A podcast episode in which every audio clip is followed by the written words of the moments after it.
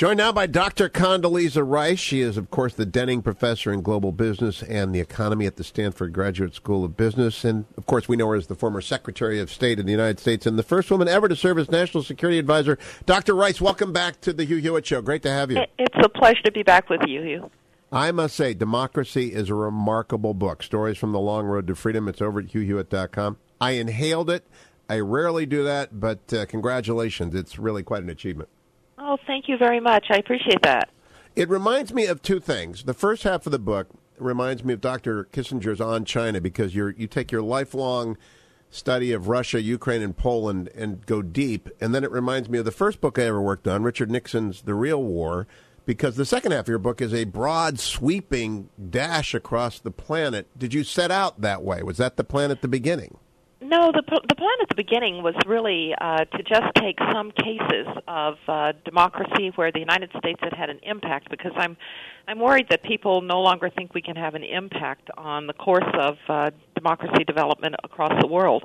Um, I think it's probably you know I I love the study of Russia and Eastern Europe, and so maybe that shows up a little bit there. Uh, but I thought that uh, these would just be cases in which I'd been personally involved in one way or another, so that I could speak frankly, both as Professor Rice and as Secretary Rice. Well, you have accomplished that, and I want to begin at the ending where you close by quoting a Brexit supporter. And I know you have to stop writing a book at some point, but we, we just had the French elections. Before that, we had the Turkish elections, and we have the British elections coming up next month. It seems like you could endlessly extend this study because we keep coming to crisis and turning points. And I don't think that's going to stop, do you? I don't think it's going to stop. In fact, uh, one reason that I wrote the the little uh, epilogue called 2016 uh, was I, I really felt it was important to take note of what was happening with Brexit, with the election of our own president, and uh, what was uh, transpiring across the world. Uh, our election was was different because we elected someone who had never been president, um, uh, who I'm sorry, who had never been in government before, and now he's going to be president of the United States. Even with Macron and his win today in in France, uh, this is someone who comes very much from outside the establishment. Uh, really, sort of founded his own movement, his own party. Uh, so I think what you're seeing across the world uh, is that people are not so confident in the political institutions and the kind of established uh, institutions and the people who've been a part of them, and they're reacting to that. And so I wanted to to make sure that I had made it clear that uh, democracies are having that experience as well. Well, with that in mind, I want to focus on, on Russia, Poland, Ukraine, Colombia, and, and the Middle East to a certain extent in our in our forty minutes or so. Uh, but I want to begin from thirty thousand feet at the end of this book, I thought to myself, you know, you have to constantly read and reread even recent history. I'd forgotten so much of what I knew and lived through uh, that you reminded me of the Russian Revolution, the terrible period of the 90s, of the Ukrainian. In fact, I never really quite understood that the Ukraine had been through seven distinct periods in the last 100 years of governance until you put it all together. Have you ever known a successful Democratic leader, Secretary Rice, who was not constantly reading and inquiring about history and recent history? I have not, and I think it's really important to uh, to inquire about history. It really gives you context, you know, for what's going on. Um, even something like Crimea and uh, Putin's annexation of Crimea we forget that uh, for a lot of Russians, Crimea was considered Russian, and that Putin played to that in a very populist way, and it made him actually very popular in in uh, Russia. You know, Crimea was given over to Ukraine by uh, by Nikita Khrushchev in 1954 and it was a sort of ill-conceived gift for 300 years of Ukrainian-Russian friendship. Now, of course, it didn't matter when it was all the Soviet Union, but then all of a sudden, Crimea is in Ukraine, not in Russia, after the collapse of the Soviet Union. And for many Russians, uh, this wasn't acceptable. So we forget that Putin was playing to a sort of popular view. Uh, it was a violation of international law. It is something we should absolutely never accept or never uh, acknowledge. But within Russia, it was not so unpopular. Well, this is why I want conservatives, especially, to read Democracy is, is to get their, their history up to speed. I want everyone on the new White House staff to read it as well. I thought I knew Ukraine because one of my law partners, Robert O'Brien, has been over there on, as an observer in elections, and one of my friends, Frank Dowse, was uh, Jim Jones's special attaché when he was head of NATO and, and, married a Ukrainian woman. I thought I knew it, but then when you walk through Ukraine 1, 1918 to 21, Ukraine 2, 21 to 39, Ukraine in the wars, Ukraine from the wars to the Khrushchev moment, then from Khrushchev to 91, 91 to the present. You just methodically, it was very concise, Dr. Rice. I don't know how long it took you to do this book, but it was, it's beautifully compacted.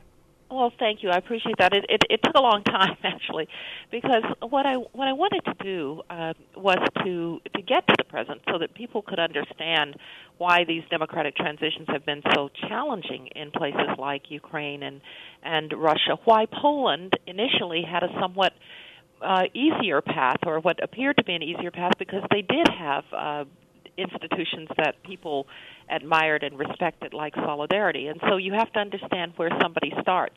Uh, but I also was aware that um, I had to get through the history in a way that was accessible and pretty quick. So thanks for saying that I managed to do that.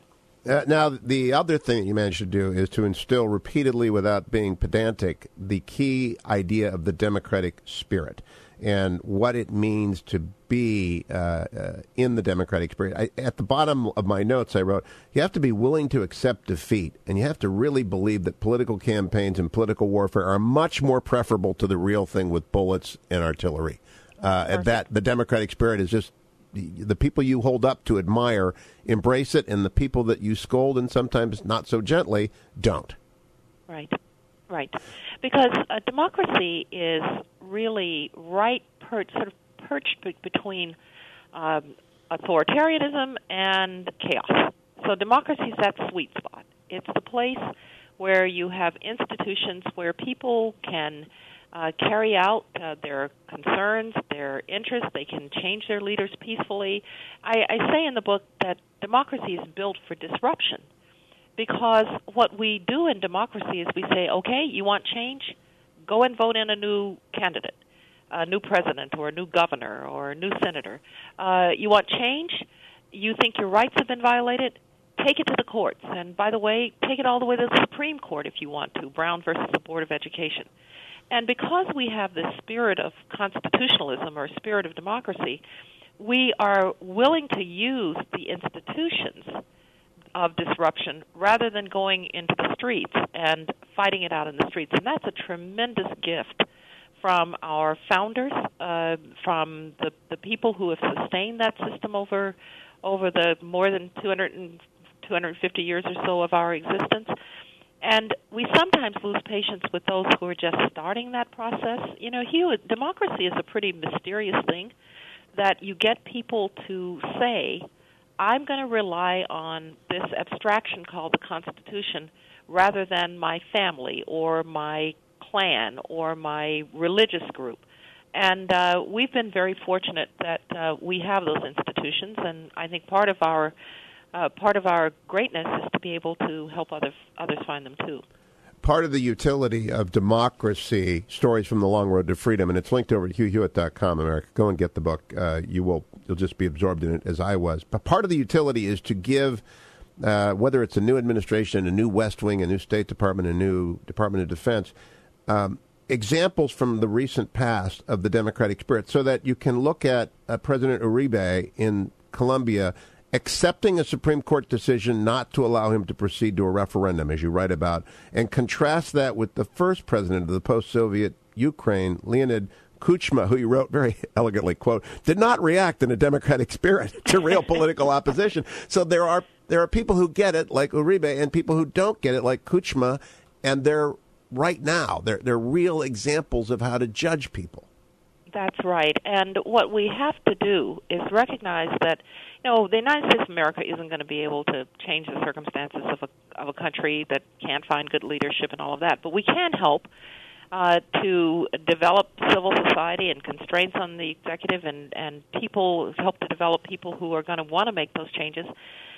One of the most remarkable things about democracy is when people lose an election and they call and they say, uh, "You won, and now I'm going to support you." We saw that for the first time, by the way, uh, a year ago or so in Nigeria, where the defeated president of Nigeria actually just called his successor. He called the man who defeated him and said, "All right, I will now support you."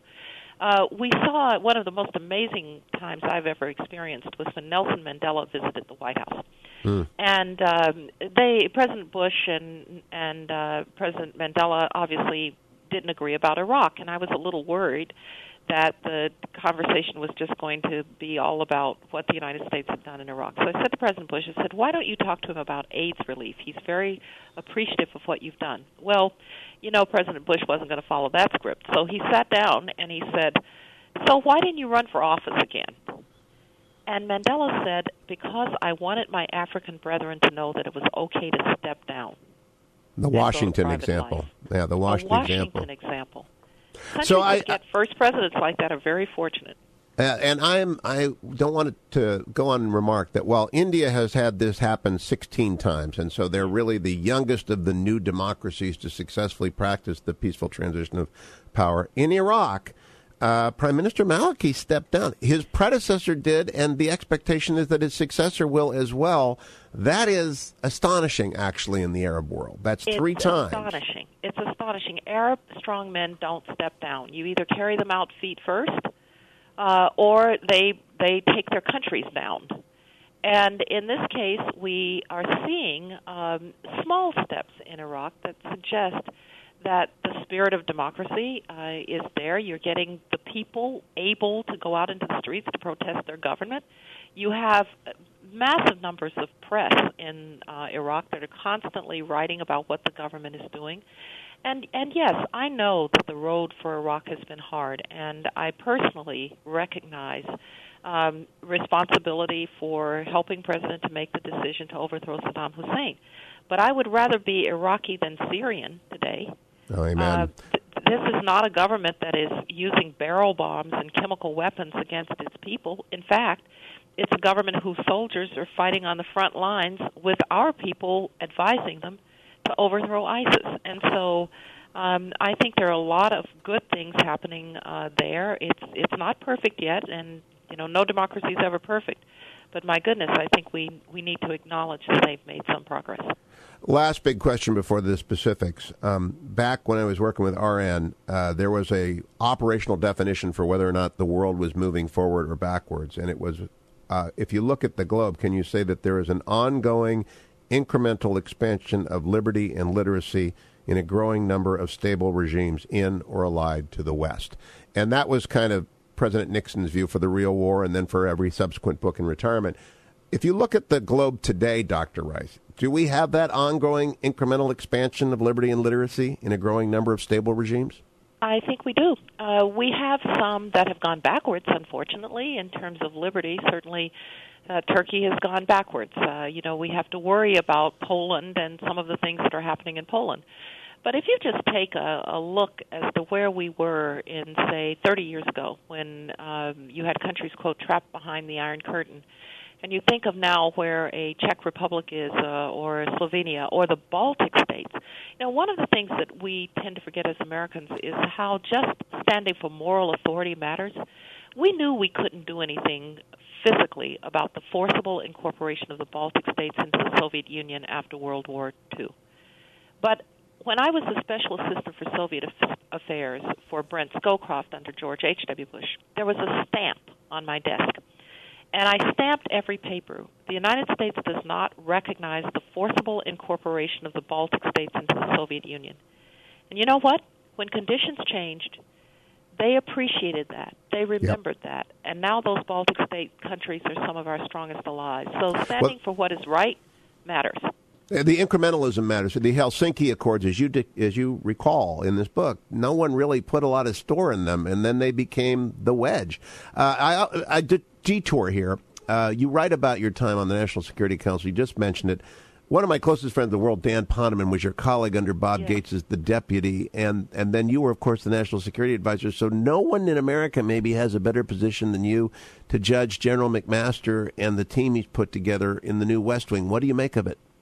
I think that uh, first of all, uh, H.R. McMaster is one of the finest generations of uh, several, uh, finest generals of several generations in the United States, and uh, he is going about this in a systematic and quiet way. And I think the NSC is functioning very well. I think you saw that functioning with the president's decision uh, to strike Syria, which looks it was it was put together really very elegantly. Uh, we also have an outstanding Secretary of State in Rex Tillerson and a terrific Secretary of Defense uh, in Jim Mattis. So this is a very good national security team, and I think they're functioning very well together, and uh, it's going to serve us. It's going to serve us well. Well, I'm glad to hear you say that about state because I'm a little worried that the secretary said to the New York Times he doesn't have to fill his political appointees to 2018. I'm very disappointed that Rick Grenell was passed over at the UN and then for NATO. And, and so you're not alarmed by the slow pace of appointments and the people who are not showing up, even though we thought they were going to be showing up? Well, it would be better if uh, if state were fully um, staffed, but I also think that um, we shouldn't assume that that Rex Tillerson is home alone. I mean, there's some very very good uh, officers, mostly Foreign Service officers, who are there staffing. For instance, um, he's made now his nomination for deputy, but the person who's been acting deputy, Tom Shannon, uh, worked for me as Assistant Secretary for Latin America. He was ambassador to Brazil.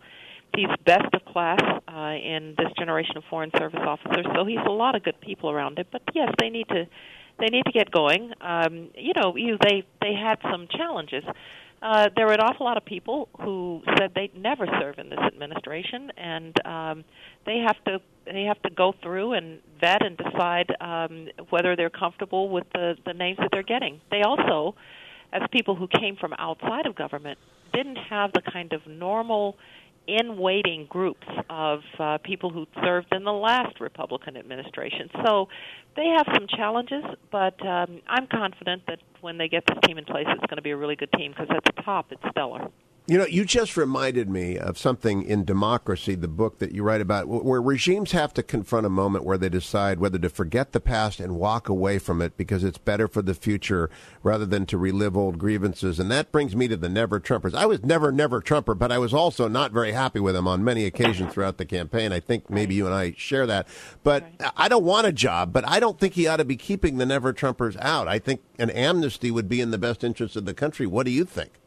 Well, I think he has to come to terms with uh, how he said. Look, he's reaching out. Um, I I had the uh, the honor of going and meeting with the president uh, a few weeks ago in Washington. He's clearly reaching out, and so I think they'll they'll come to terms with how to think about what happened in the campaign and what now happens as president. But we all, as Americans, recognize that he's our president, and uh, I respect the presidency. I respect anyone who runs for it and and uh, fair and square wins it. And I, I respect, by the way, the voices of the people who had felt left out of the system, who he represented. A friend of mine calls this the "Do You Hear Me Now" election. And so I have a lot of a lot of respect uh, for that, and and I'll do what I can to help him. I think we may have a Do You Hear Me Now election coming up in Great Britain, and that brings me the oldest democracy on the planet is Great Britain. We have the oldest con- written constitution, but they have the oldest democracy. And maybe Jeremy Corbyn and, and McDonnell, the, the shadow chancellor, they may be wiped out. And I'm, I'm wondering if that's such a bad thing. The Canadian conservatives were wiped out, people forget, in 1993. I mean, reduced to, I think they lost 154 out of 156 seats. Right. Is, would that be a good thing for Great Britain? Because these are just Marxist hardliners, Dr. Rice. They are not the Labourites of Tony Blair's era. Yeah, something uh, strange has happened to the Britain Labor, uh, British Labour Party, and uh, it is, I think, no longer representative of a uh, much of it of, as of a governing um, governing philosophy, and you're seeing that in in some of the the people, and so maybe it does need renovation. Uh, it is a long way from where Tony Blair was when he came to power with the so-called Third Way.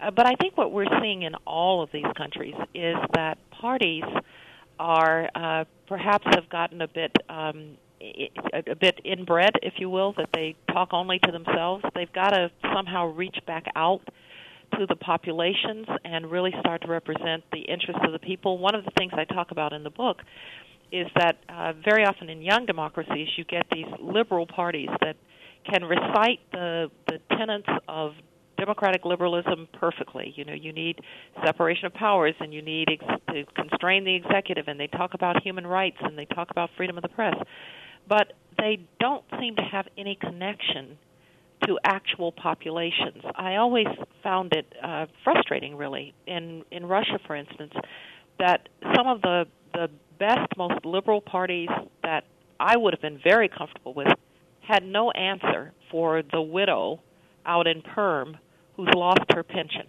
Yeah. No answer for the soldier who's been demobilized from Eastern Europe and now is living in a park.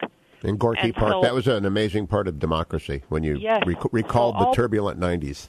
the turbulent 90s. So every party um, has to find its roots in the people and in their actual concerns. And I, I think one of the things that's frustrating Americans right now about Washington is that it feels like a kind of inside game. And uh, that's why perhaps so many people, not just in Washington, but in Paris, uh, even, where there's an outsider now as president of Paris, maybe people are saying, uh, you know, let's stop, re- remember us out here. And, Dr. uh, Rice, in, in uh, Democracy, there's a very gripping scene where newly elected President Uribe is in your office and W blows in without knocking. You note that that's okay when you're the president. And, and he shouts out that he is committed to, if necessary, killing the bad guys. And I immediately wrote down in my notes, Rodrigo Duterte. And do you see a parallel? Because we are uncomfortable. As you wrote, you were uncomfortable with Uribe, and many Americans were uncomfortable with Uribe. But connecting with the people, they need to be protected from the violence in the Philippines as he protected, Uribe did, the Colombian countryside. Do you think there's a parallel here? Well, I think there's one really essential difference, and um, that is that uh, Uribe was determined to do it through what he called democratic security. He was actually determined to Yep. make his his campaign to defeat the FARC, uh, which was ravaging the country. We forget that the Colombian military couldn't go into, or, or police couldn't go into 30% of the country, which was controlled by the FARC. And but he was determined to do it through democratic institutions. So he was determined to punish uh, the insurgents, but also to punish anyone who was a paramilitary who'd been killing people. He was determined uh, to bring uh, people to justice, even if they were members of his own party. Uh, he didn't rule as a strong man. You know, I remember talking to him about how he sold democratic security. He went around the country and to with his cabinet to some of the the most hard hit places and talk to people. So that's the difference in the way that um, Duterte is is uh, ruling in the Philippines and the way that Uribe carried out this very crucial mission in Colombia. And that's something we should be saying to the Philippines leadership. Uh, interesting. Reinforce democracy, not just uh, the security piece. You, know, you you are very sparing in specific criticism of people throughout democracy, but one person you called out by name was Senator Leahy for refusing aid to Uribe and trying to make it a uh, and trying to cast him as a as a thug and a, and no military aid when in fact he was a Democrat. Should we go slow in in at least Duterte won less than a year ago. Uh, I don't know what he's done. I don't want extrajudicial executions, but it does seem to me that a lot of people are in a hurry to uh, maybe confuse his vulgarism with actual violence. Well, I, I think you do have to be very careful. The Philippines has been a good ally, and we should be we should be careful to try to maintain that alliance. I will say uh, his language about the United States uh, certainly got my attention, and Yep. uh, so uh, maybe this could be a two-way street that uh, he finds a way to bring himself back into the fold. Well said. Let me turn to Russia before we run out of time, because this is, if for no other reason people should read Democracy, is to get your take on Russia and Putin. And I love that you know us, Condi. You say of Vladimir Putin telling you, and then you know the shoe's about to drop. And I love probably my favorite point in the book is page 179, where he casually introduces you at his dacha to Viktor Yanukovych quote, one of those odd moments that happen often with Putin. He was never subtle. He might as well have said, Meet Viktor Yanukovych, my man in Kiev. right? Yeah, exactly. so It- can it he change? Quite a moment. Can, can Putin change? Is there any hope for him? Uh, I don't know that he can change. Um, I think he fundamentally believes that the collapse of the Soviet Union was a tragedy. I think he believes that uh, he, the Russians have been humiliated by the West. Um, he he probably believes that we are out to get him, which is why I think he uh, has reacted to uh, elections by saying, "Well, you called my elections fraudulent. Now, now let me show you fraudulent." So uh, there's an eye for an eye character that suggests to me it's going to be hard. But in some ways, he isn't the future of Russia. He may be president for a long time, but there's a different Russia. When you when I went to the Soviet Union as a graduate student back in 1979, Russians wouldn't look at you; they looked at their feet. Now they travel, they send their kids to school uh, abroad. They're they're um, to universities like Stanford. They spoil their young kids at McDonald's and they buy their furniture at IKEA. Uh, those Russian um, city elites, urban elites, and even urban middle class don't want to go back to an isolated Russia. And so we need to keep our eye on the possibility of Russians emerging as the creative and innovative people that they really are and finding their political voice. So while I don't think Vladimir Putin will change, I do think Russia could change and but even with Vladimir Putin, look you you have to set the rules of the game. You have to say to him, we are going to protect our allies under Article 5. An attack upon one is an attack upon all of the NATO treaty. Do not fly bomber runs along the coast of Sweden. Stop threatening our uh, ships with your aircraft. Uh, don't even think about further movement in Ukraine. I think we ought to arm the Ukrainians to send that message. But we also need to find our places that we can cooperate cooperate with the Russians, and uh, you know, places like North Korea, perhaps we can. Uh, but I I don't have much hope that Putin himself is going to. Yeah, you know, I came away from what is a really remarkably well constructed essay on, on Russian history. Schizophrenic as always, as Nixon was. Oh, so he's Vladimir the Great. So we have some understanding of how he ended up being a czar. And I recall czars, when they pass from the scene, things can change very quickly. Robert Massie's Dreadnought came to mind.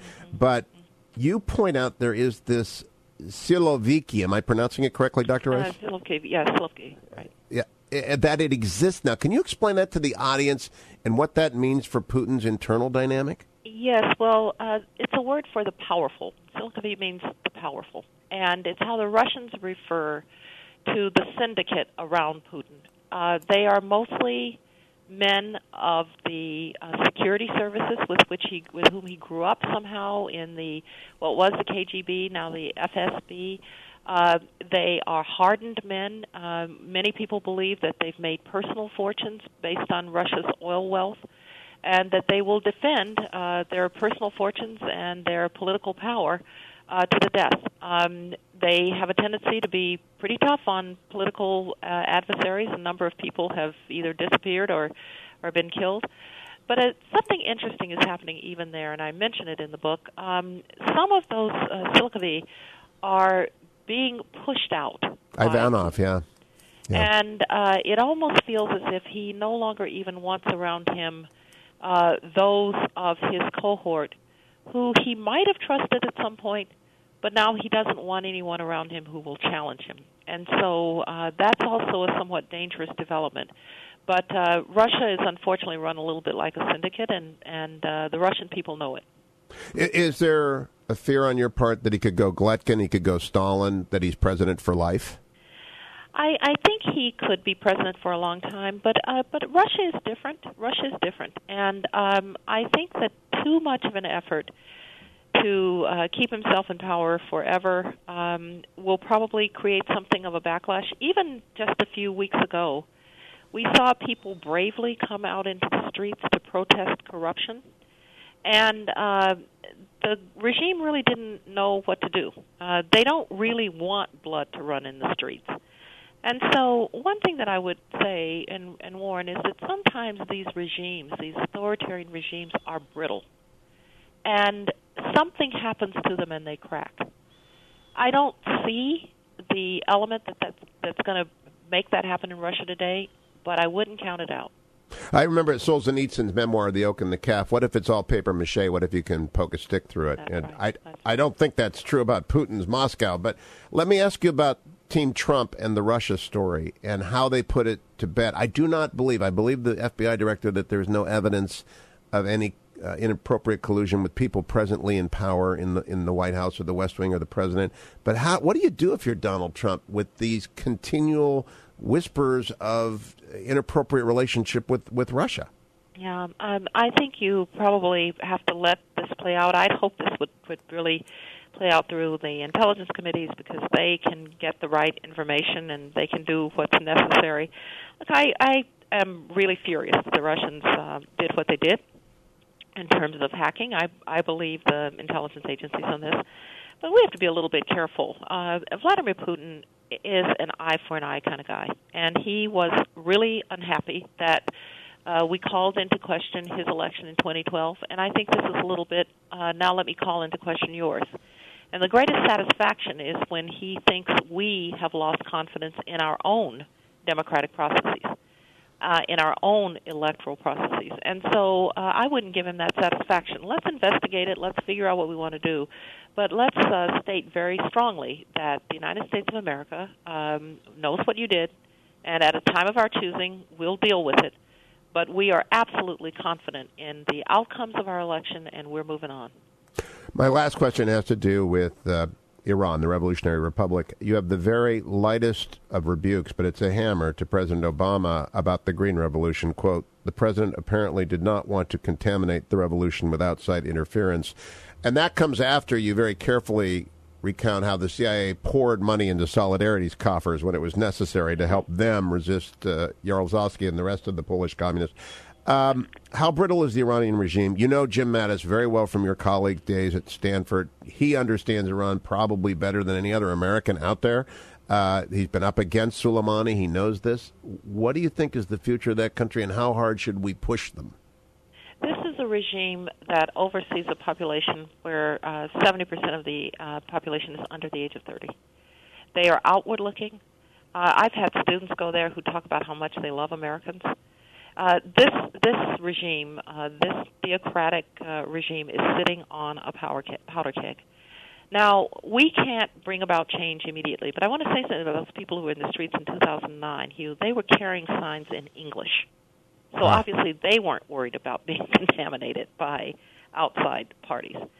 So I think we ought to be doing everything that we can um, to support the development of civil society. I favor trying to get Iranian students here and the like. But the one thing I think we had going for us that we gave up was those sanctions, which had begun in our administration and had continued through the Obama administration and had gotten tougher. Those sanctions were actually starting to bite the regime. That's why they were willing to come to the negotiating table. But by letting up early, uh, they and now giving them back a lot of their um, their assets so that they can make more trouble in the Middle East. I think we took some of the pressure off that regime. That was and a disastrous. I would rather see the pressure remain.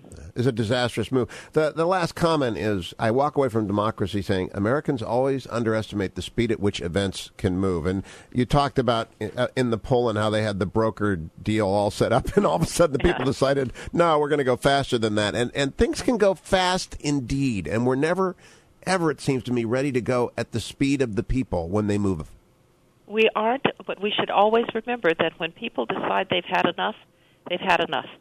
And our goal should be to help prepare countries uh, for that moment when people have had enough. And by the way, especially with our allies, I understand you have to meet with the president of Turkey, you have to meet with the president of Egypt. We have to deal with those regimes. Uh, they are our allies. But we ought to be saying to them, you know, try to get to the place where your people uh, can feel their own power through reform before they're in the streets. Dr. Rice, uh, congratulations on Democracy Stories from the Long Road to Freedom. Great book. It's over linked over at hughhewitt.com. Look forward to talking to you again soon. Thank you so much. Great to talk to you.